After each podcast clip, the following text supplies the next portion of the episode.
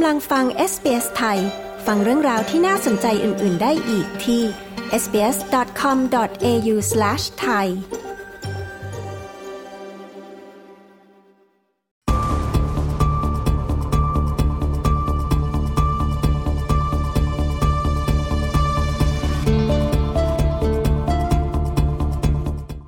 าดการว่าฤดูร้อนนี้ที่ออสเตรเลียจะมีอากาศร้อนและแห้งแล้ง รัฐบาลและหน่วยกู้ภัยฉุกเฉิน เตือน เราควรเตรียมพร้อมรับสถานการณ์ที่เลวร้าย คุณเดโบราโกรกผู้สื่อข่าวของ SBS มีรายละเอียดค่ะ ดิฉันชลดากรมยินดี SBS ไทย เรียบเรียงและนำเสนอค่ะ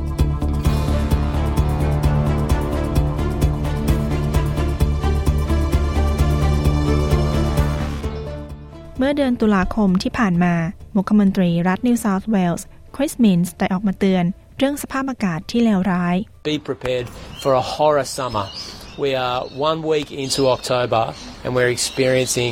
midsummer conditions, multiple days above 30. เตรียมตัวรับหน้าร้อนที่รุนแรง เพียงสัปดาห์แรกของเดือนตุลาคม เราก็เจอสภาพอากาศเหมือนกลางฤดูร้อน หลายวันมีอุณหภูมิสูงกว่า 30 องศา และลมแรง ไฟป่าชอบสภาพแวดล้อมแบบนี้ มันสร้างความหายนะให้กับชุมชน โดยเฉพาะในแถบภูมิภาค มุขมนตรีมินส์กล่าว ทางด้านดร.ลินเนตแบตติโอ จากกรมอุตุนิยมวิทยา กล่าวว่าการพยากรณ์อากาศระยะยาว คาดจะมีหลายวันที่อากาศร้อนทั้งวันและทั้งคืนทั่วออสเตรเลียในฤดูร้อนนี้ค่ะ Almost all areas have an increased chance of unusually warm days,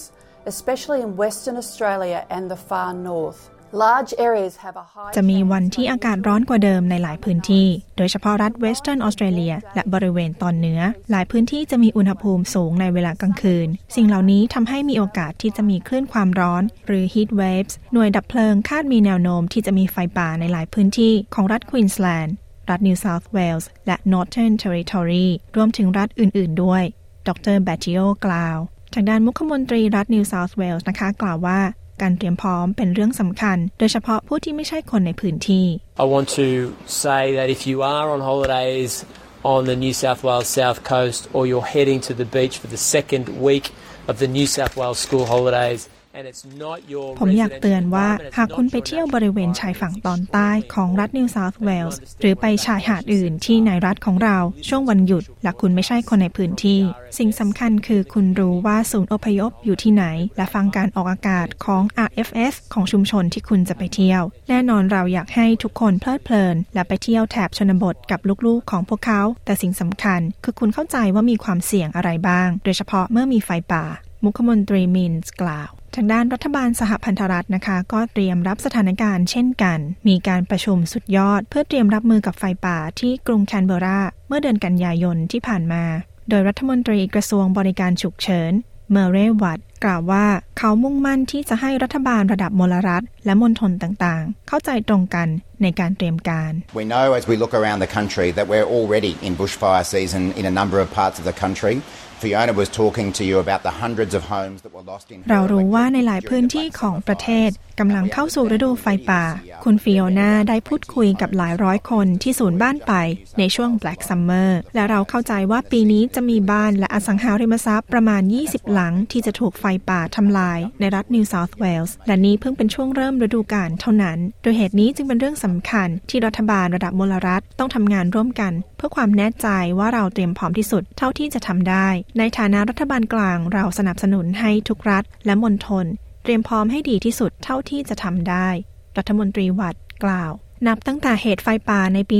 2019 นะคะ บริษัทประกันภัยของออสเตรเลียได้จ่ายเงินให้กับเหตุที่เกี่ยวกับอัคคีภัย และอุทกภัยไปกว่า 13,000 ล้านดอลลาร์ ทางด้านคุณแอนดรูว์ฮอลล์จากสมาพันธ์ประกันภัยกล่าวว่าค่าใช้จ่ายจากภัยธรรมชาติกำลังกลายเป็นภาระเพิ่มมากขึ้น หากเราไม่ปรับปรุงความเตรียมพร้อม เพื่อที่จะรับมือกับไฟป่า Australia must tell a better story when it comes to resilience.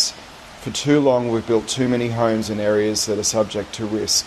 And because อ insurance อสเตรเลีย prices ต้องเตรียมพร้อมมากกว่านี้ เราได้สร้างบ้านในบริเวณที่เสี่ยงมากเกินไป เพราะบริษัทประกันภัย ประเมินความเสี่ยง และเบี้ยประกันก็เพิ่มขึ้นเรื่อยๆ ไม่กี่ปีที่ผ่านมาการประกันภัยในออสเตรเลีย เพิ่มขึ้นประมาณ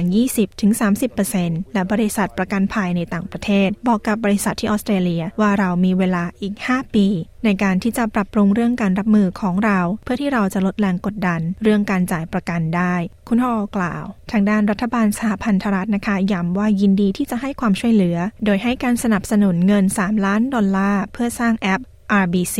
ซึ่งจะช่วยให้ประชาชนออสเตรเลีย สามารถประเมินความเสี่ยงของพื้นที่ และพัฒนาความสามารถในการรับมือกับไฟป่าได้ค่ะ ทุกบ้านเรือนสามารถปรับแผนปฏิบัติการที่สอดคล้องกับสถานการณ์ เพื่อสร้างแผนรับมือไฟป่าสำหรับบ้านของพวกเขา คุณเคทคอร์เทอร์จาก RBC กล่าวว่าคะแนนความยืดหยุ่นของแอป จะอัปเดตเมื่อคุณมีแผนความปลอดภัย What's really exciting, I guess, about this app and what makes it a world first is applying 80 years of Australians be better prepared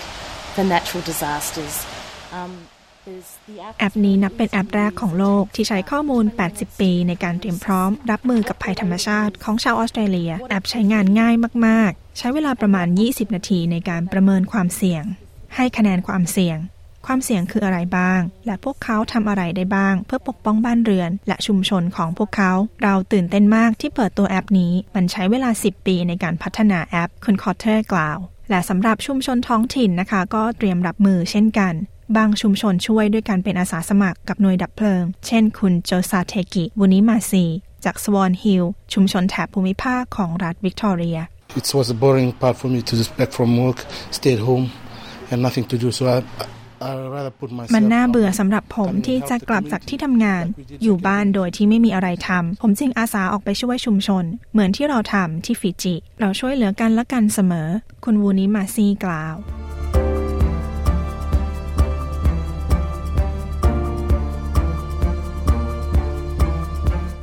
ที่จบไปนั้นคือพยากรณ์อากาศร้อนและแห้งแล้งในฤดูร้อนนี้ และการเตรียมการรับมือกับไฟป่าและภัยธรรมชาติ โดยคุณเดโบราโกรและดิฉันชลดากรมยินดี SBS ไทยเรียบเรียงและนำเสนอค่ะ